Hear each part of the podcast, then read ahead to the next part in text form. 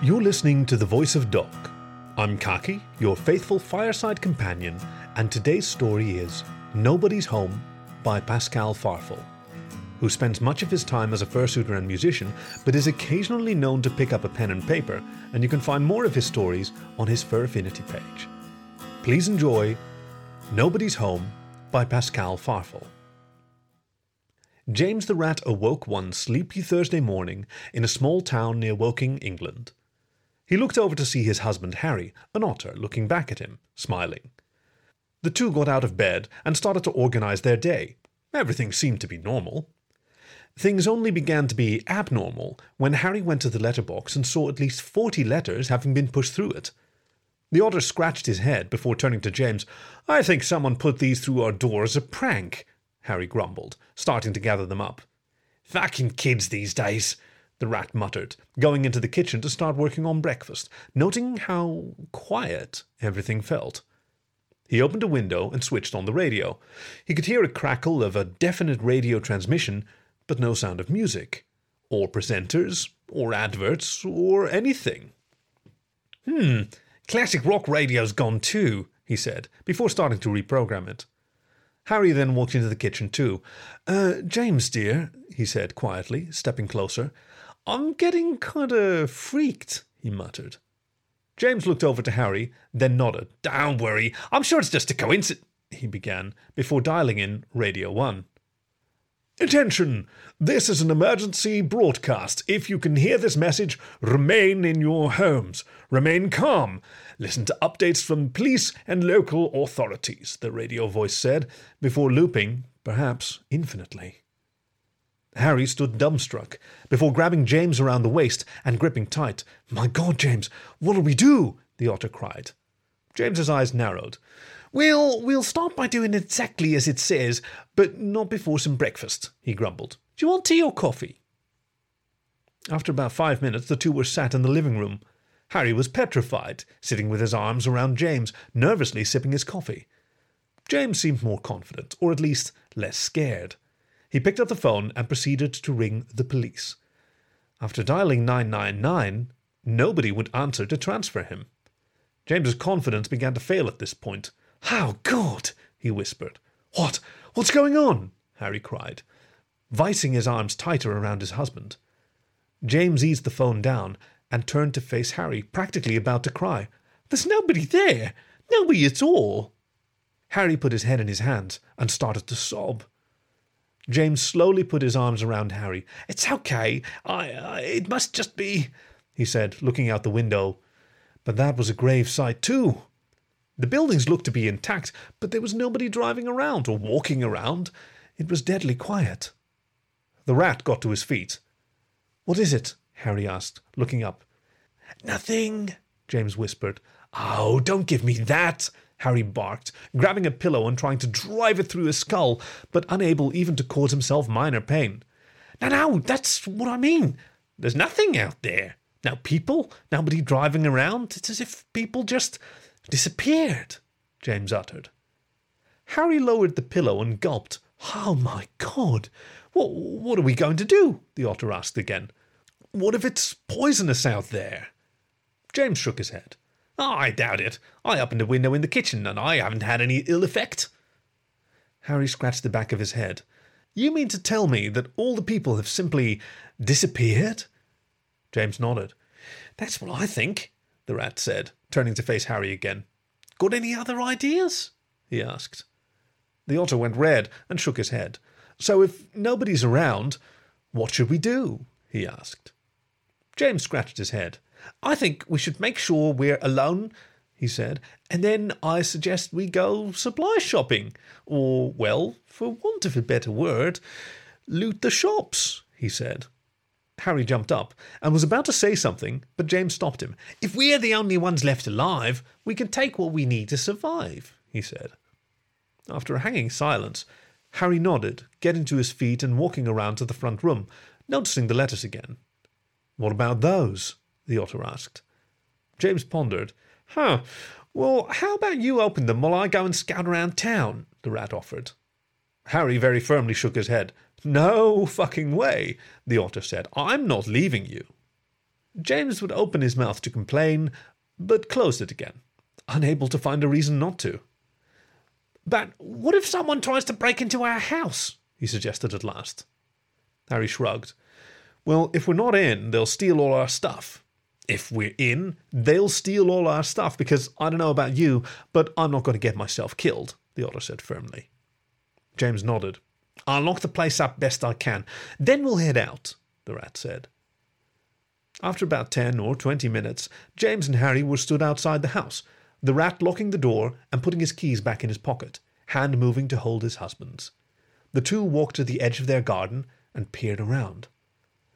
In their view, they could see a bike dumped on the side of the road and an abandoned car. Everything else looked normal, if empty. They stood there for a while, waiting to see if anyone turned up. Nobody did. The village, perhaps the county, England, Europe, maybe even the whole world, was empty except for them. The two men looked at each other. Well, fuck, James said simply to Harry.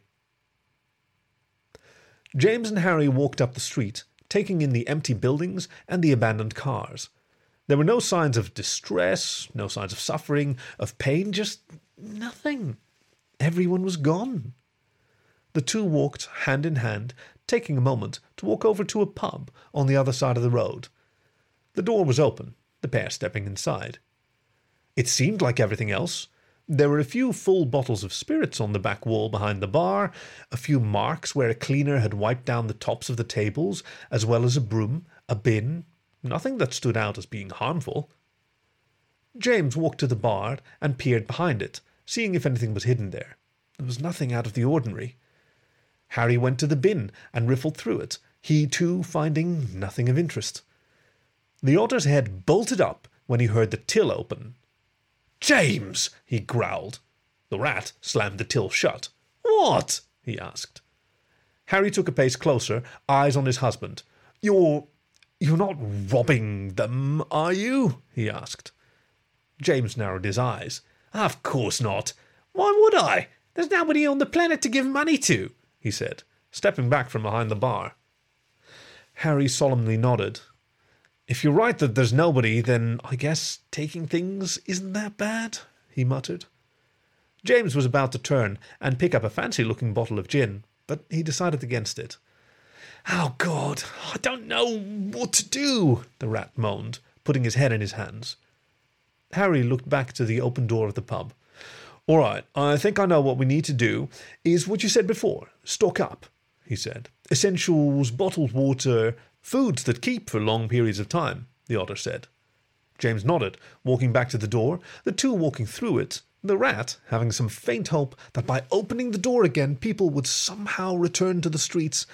But nobody did. As much as James didn't want to admit it, they were alone. The two walked up to a local shop the door open, and looked around as the place lay empty. Thankfully, due to the advancements in solar and wind power, the town wouldn't lose power. The wind farms and the solar panels would power them as long as the wind and sun didn't abandon them like seemingly everything else had prior. The two took paper bags and began to fill them with bottles of water, soon having four bags of them, each taking two bags, and taking them back to their house. They returned to look over the foods. I still feel a little guilty about this, Harry said. James nodded. But you understand that, you know, if we don't do this, we'll die, right? he said. The otter meekly returned the nod before the pair returned to contemplating the food. Should we take foods that expire soon, eat them up, then take things that expire the day after, and so on? Harry suggested. James smiled. Good thinking, Harry, he said. The otter blushed and smiled the pair starting to look through the food, picking out things that expired that day, sharing it out between them, and eating what didn't need cooking as they did so. Do you think we should take some of this stuff anyway to freeze it to use later? James asked. Harry pondered. Well, what about the other shops too? he asked. Oh, Christ, Harry, I don't think we could eat all the food from just this little place, let alone another shop's worth, James cried. Harry nodded bleakly. I think we should just take what we can, he said. James nodded too, and they both took out more paper bags. Ah, okay, so let's take enough food for us for each day, overestimate it, and then hopefully we'll have our fridge, freezer, and cupboards full. Eat through it and then get more, the rat said. Harry, heart pounding, nodded. We better do fruits and vegetables first, since they rot, he said. After a few hours, Harry and James had their house full of food. James stood in the hall, reading the letters that had been put through the doorway. None of them were hostile. However, one, one, this letter was addressed directly to James instead of being to Mr. and Mr. Portsmouth. He opened it and read it himself. Dear James, it's Mark here. James gulped. Mark was his best friend, a squirrel. He was the best man at his and Harry's wedding. He lived up in Basingstoke. It's Mark here. I thought I'd better write to you as I hope this kind of thing would get through a little easier, given what's been going on. James's level of worry began to escalate. But people, people just started disappearing. The milkman came, but the shops were empty. The streets were too. Nobody on the radio either. I saw the postman on his rounds and figured at least he might be able to get something through to you. I hope this letter finds you, and I hope you're doing well. If you could please well, I know I don't trust the telephones, but if you could give us a call, it'd put me at ease that maybe I'm not alone. Yours, Mark Westbrook. His number was left at the bottom of the page. James raced to the phone and punched in the number before sitting on the sofa, listening to the phone ring. It rang, and it rang. It rang for what felt like an eternity. James's hope began to die. He had hoped Mark hadn't met the same end as his hopes. James began to cry and went to hang up the phone. Click. Hello? Is anyone there? came a voice through the phone. James froze. Mark? Please, oh unholy gods, please let that be you. Out from the phone again. James? James, you're alive? Yes, it's me, Mark. The rat nearly exploded in tears. Oh, Mark, how glad I am to hear your voice, he wept. The two settled in to talk for a long while. Have you two rung your families? Mark asked at last, through occasional sniffs. James gulped again. Well, no. They haven't talked to us since the wedding. I, I kind of left out the part about marrying a man, he muttered. He heard Mark's pause. All right, well, might as well drive down to you if that's all right, the squirrel said. Oh, yes, of course, James cried. James then heard Harry call out from the kitchen. There's no way me and you will be able to eat all this. Well, that's all right, because Mark is alive and well, and he's going to come on down, James called. Oh, thank fuck! There is intelligent life, Harry panted, stumbling back towards the living room. Mark laughed down the phone. All right, I won't hang around, he said. I'll see you soon. Drive safe, James added, before dropping the phone back on the receiver. He beamed as he got up and went out into the hallway.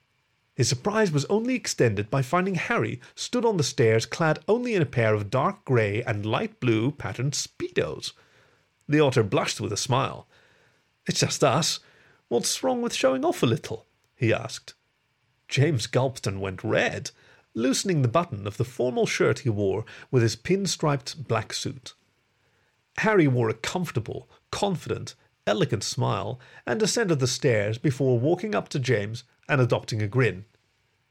James remained bashfully quiet, going very red and trembling slightly. My God, you're beautiful. Harry chuckled softly before giving James a kiss to the lips. Well, do you remember our honeymoon? How you always said how you wanted to walk the street without your trousers on, if nobody was around to watch? The otter grinned. The rat blushed and laughed, rubbing the back of his head. Oh, yeah. Well, maybe I did say that, but only if nobody was around. Harry chuckled. Well, what do you know? Nobody's around, he whispered. James shuddered with excitement, still cherry red of the face, and nodded. He nervously undid his trousers, then dropping down his slender legs and stepping his legs out of them and hanging up his trousers. It was at times like this that James wished he hadn't chosen to wear odd socks. The smile remained, broadening to a grin, one which twitched with budding excitement. Harry giggled before kissing him again. Come on, let's sit by the river, the otter said, walking to the front door and opening it. James smiled and followed him, locking the door behind them. They walked through the warm dusk to the riverbank, just past the shop. The sounds of crickets and lapping water massaged the midsummer air. The two sat together beside the river, watching the shimmering waters, the two men alone, free to do as they pleased. They made love as the light faded and the night light rolled on, the moon the only witness to their night of passion. Short of breath, they lay together and looked up at the stars, clothes discarded, Harry's arm and leg around James, the pair nuzzling each other tenderly. I, uh, I guess I can get used to this, James said with a chuckle and a nervous smile. Harry nodded. Yeah, I can too, as long as I've got you, he said, before the pair kissed again. Later that night, Mark came and lay down with them, the rat and the otter scrambling to redress, a problem particularly for James, who didn't have any trousers to put back on. With blushes shared, the three looked fondly up at the stars before falling asleep, one by one. It seemed, with the right people by your side, perhaps the apocalypse might not be so bad. This was Nobody's Home by Pascal Farful, read to you by Khaki, your faithful fireside companion. Thank you for listening to The Voice of Dog.